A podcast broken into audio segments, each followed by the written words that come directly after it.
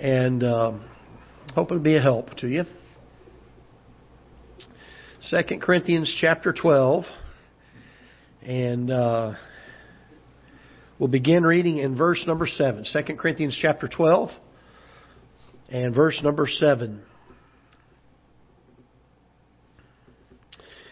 Just to give you a little bit of background before we get here, the Apostle Paul um, has spent a few moments here prior to this passage um, expressing the fact that though he and, and there are things that he had to glory in, and to kind of pride himself in that he uh, would not do so. Um, in fact, if you take a minute, look with me in verse number two of chapter 12.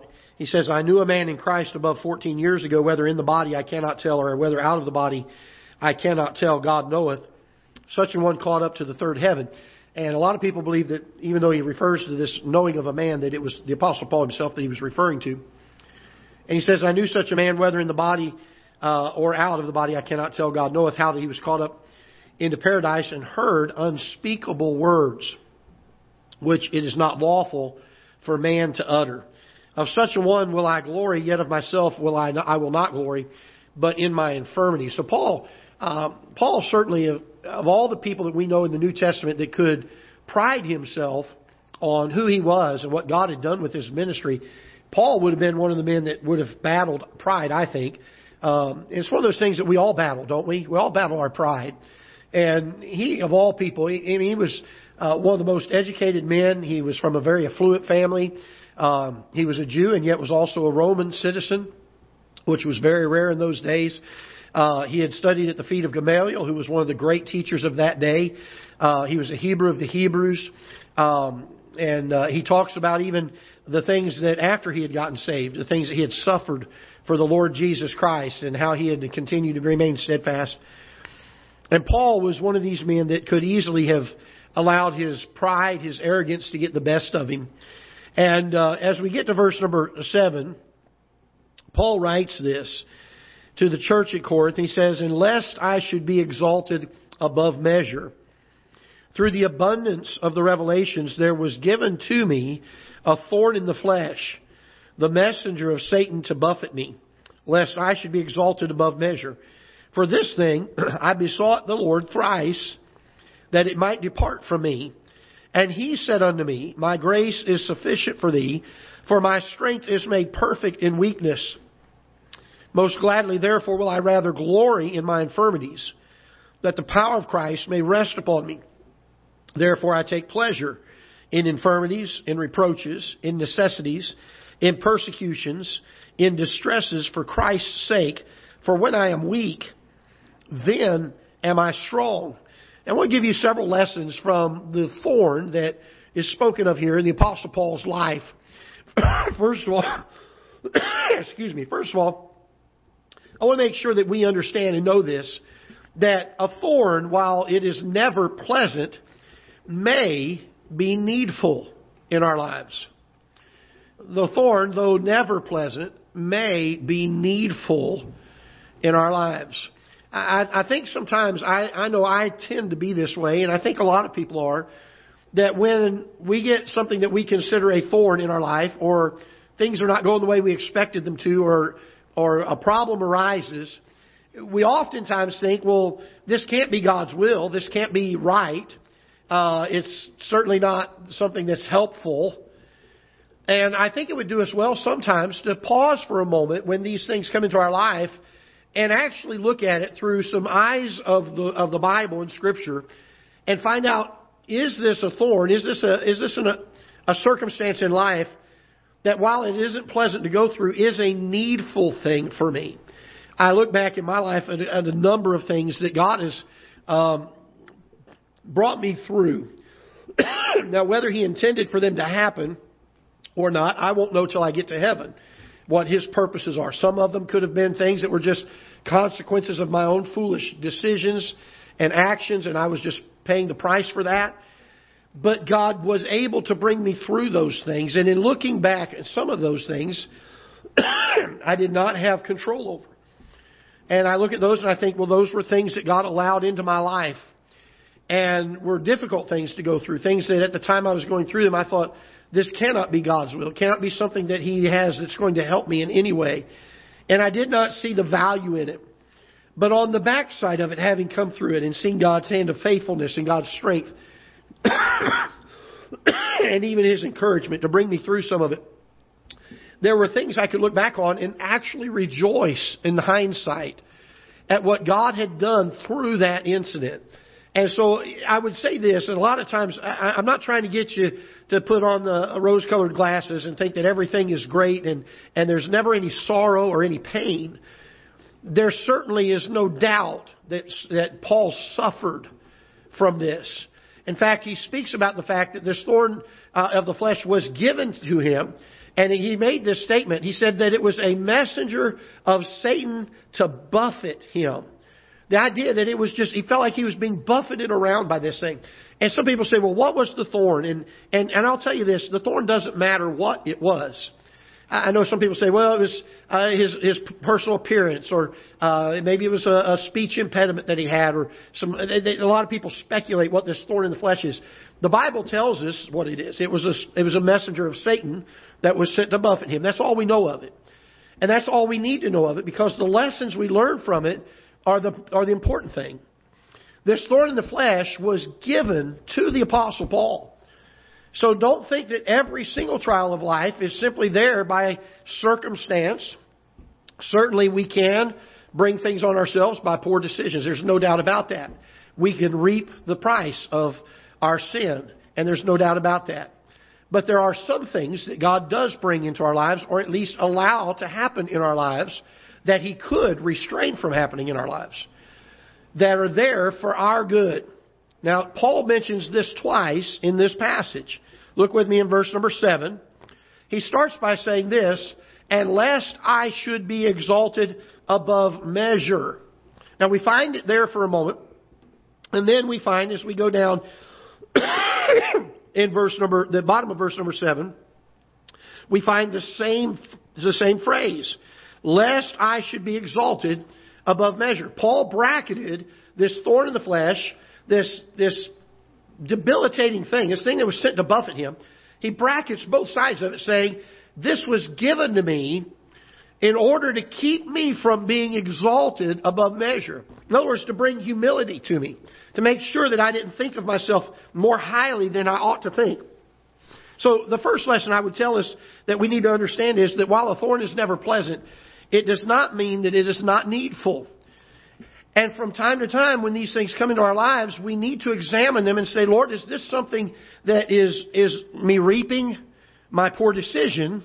Or is this something that you're doing in my life to bring me to a place that I need to go?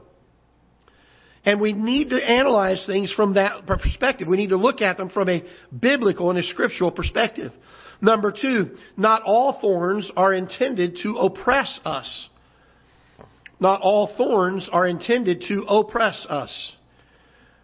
There certainly are times that Satan will come and attack us and try to get us to uh, be shaken in our faith. There are times he's going to try to come and bring discouragement, try to get us to quit, try to get us to walk away from the things of the Lord because of how thing, how bad things are in our life. And there's no doubt Satan does that. And as he smells the blood in the water, so to speak, and he feels a wounded person, he's going to come even harder at them. And he's going to try even harder to get them to, to fall. And that's when we got to come to this place and realize that, Lord, I need some deliverance from this. So the question comes up then, how do I know if this thorn is a messenger of Satan that's been given to me to buffet me and, and, and to benefit me in some way? Or how do I know when it's Satan actually oppressing me and trying to, to deal with me? There's only one thing that I know that it looks like the Apostle Paul did here, uh, that I know to do to determine. Is this something that Satan is just coming at me on, or is this something that is a benefit to me and I need to endure it with patience and rejoice in it. And here's, here's the only thing I know to do, and this is what the Apostle Paul did. Look what he says in verse number 8. For this thing I besought the Lord thrice, that it might depart from me. Now, the only thing I can gain from this, because of the context of the passage, is that God responds to this prayer with, And he said unto me, my grace is sufficient for thee. In other words, Paul, I'm not taking it away. And so the only way I know to tell you to know whether this is an oppression of Satan that's trying to get you to quit and trying to destroy you, or whether this is a thorn that is being allowed in your life for growth, to help draw you closer to the Lord, to strengthen you in some way, is to pray and say, Lord, uh, can you remove this thorn? And if it is not removed, and you have come with him uh, with the heart that you've, you've made sure you're not just reaping uh, the, the, the, the justification of a sinful thing or a wrong decision, but you have no, you know, the, there's no apparent reason for the thorn, and you've prayed and asked for it to be removed. One of two things will happen. He'll either remove it if if Satan is oppressing you with it, or he'll give you the strength to go through it if he's trying to build you into something new. So the reason this was here, it was given to, it was at least allowed by God into Paul's life and was there for a purpose, lest he should be exalted above measure. And so even though Paul prayed three times, God said, I'm not going to take it away. And then he tells Paul that his grace, or his strength is made perfect in that weakness. So, uh, thorns may be used by God for his purposes. So don't just automatically assume when, when problems come into your life. And I, I know that's my tendency, uh, and probably yours. That when, th- boy, I, I don't know how many times I've come to a prayer meeting. Boy, Satan's been really after me today. Well, maybe it wasn't Satan after me today. Maybe God was after me today. Maybe I need to stop and consider that sometimes. Maybe he's trying to get me in, some way to, to pay more attention to him or to grow in him or to, to rest in him more, to have more faith in him. And so be careful just automatically assuming that every trial of life is there because Satan is coming after you. It may not be. All right, number four. Uh, just share, I just shared that one with you already. How do you know whether it's the thorn uh, of the of the uh, of benefit or whether it's a thorn of of oppression? And the, and the answer to that is pray for its removal. If it's not removed, then rest in God's grace. If it is removed, then you understood that that was an oppression of Satan that was come to try to destroy you and try to try to hurt you in that way. Okay. By the way, if it is known sin and you're reaping the results of it, and God doesn't remove it, that's not just Satan's oppression. That's you reaping what you sowed.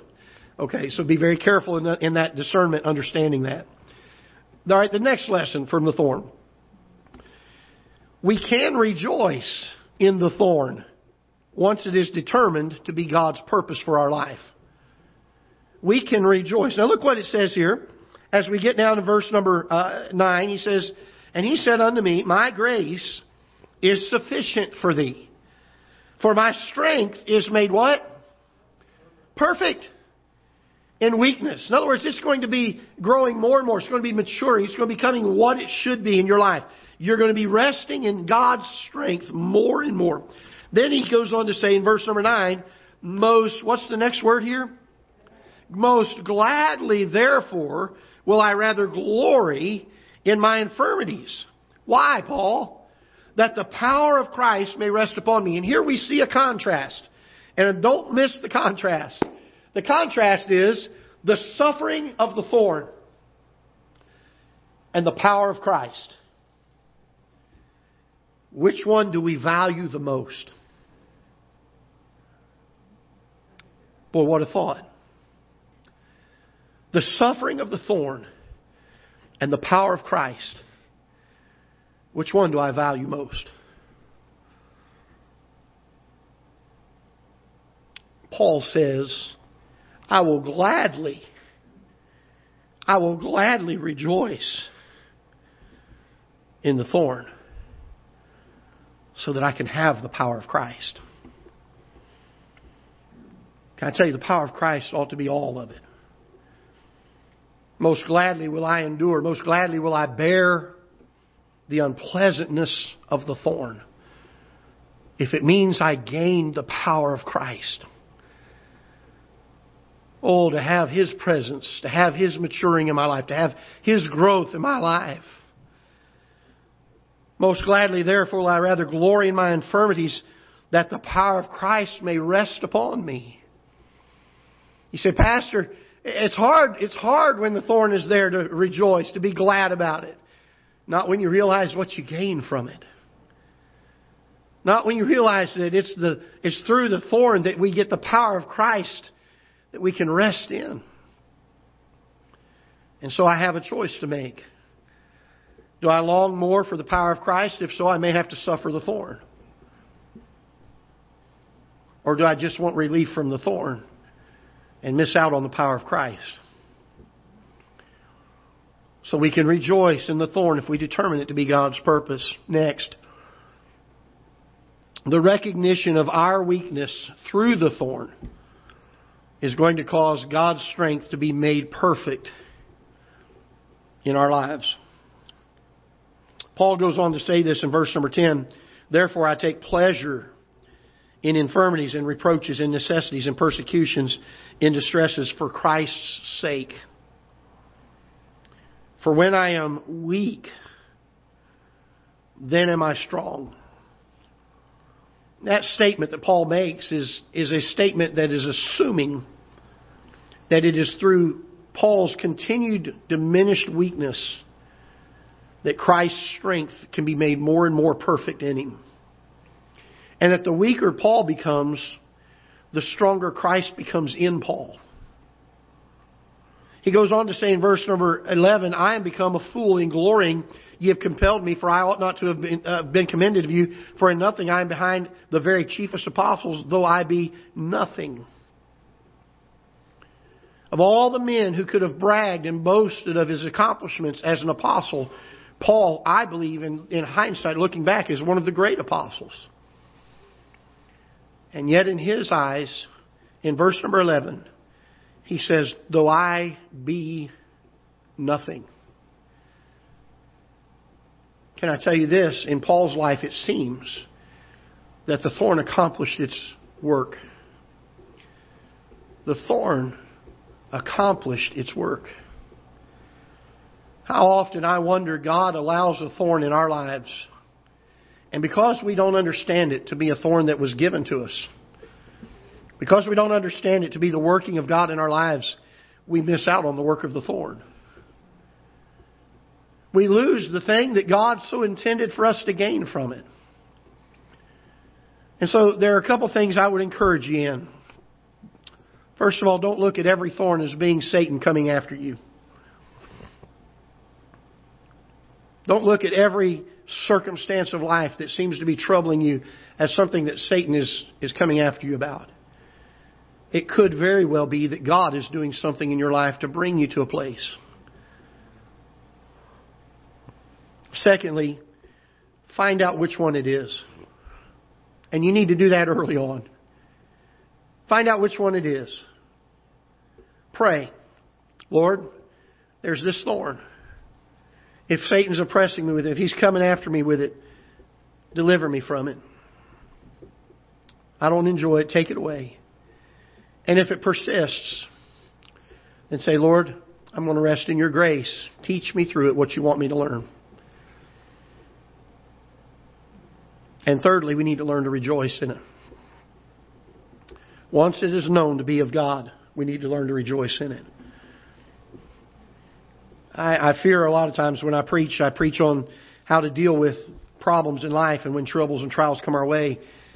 And sometimes we don't give the thought that there are some trials, there are some burdens, there are some valleys that God brings us through. When Jesus was in his earthly ministry, just at the onset, as he was beginning his work, the Bible said that he was led of the Holy Spirit out into the wilderness. For what purpose? To be tempted of Satan.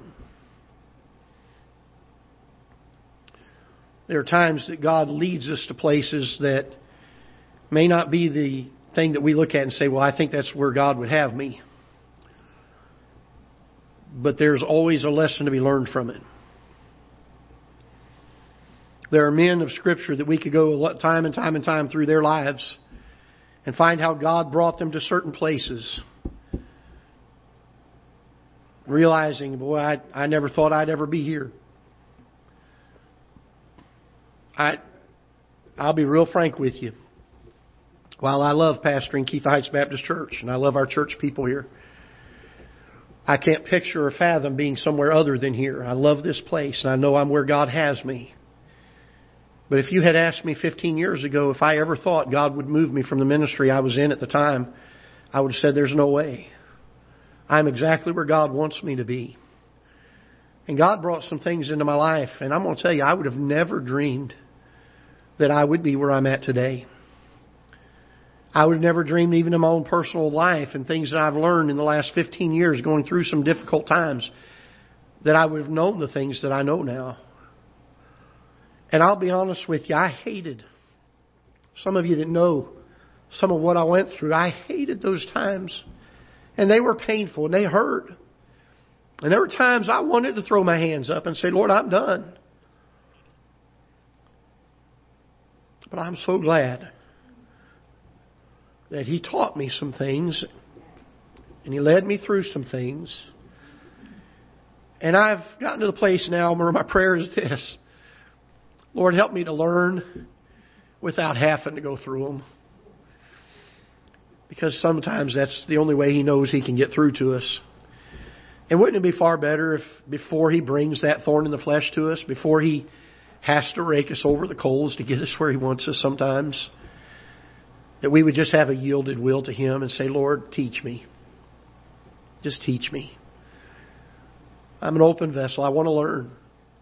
I want to know. And I don't want to have to go through the thorn. But Lord, if it comes, teach me to rejoice in it. Teach me to most gladly, therefore, glory in it. For when I am weak, then am I strong. Don't look at every thorn as Satan coming after you. Analyze it. Find out from God's Word is this Satan buffeting me?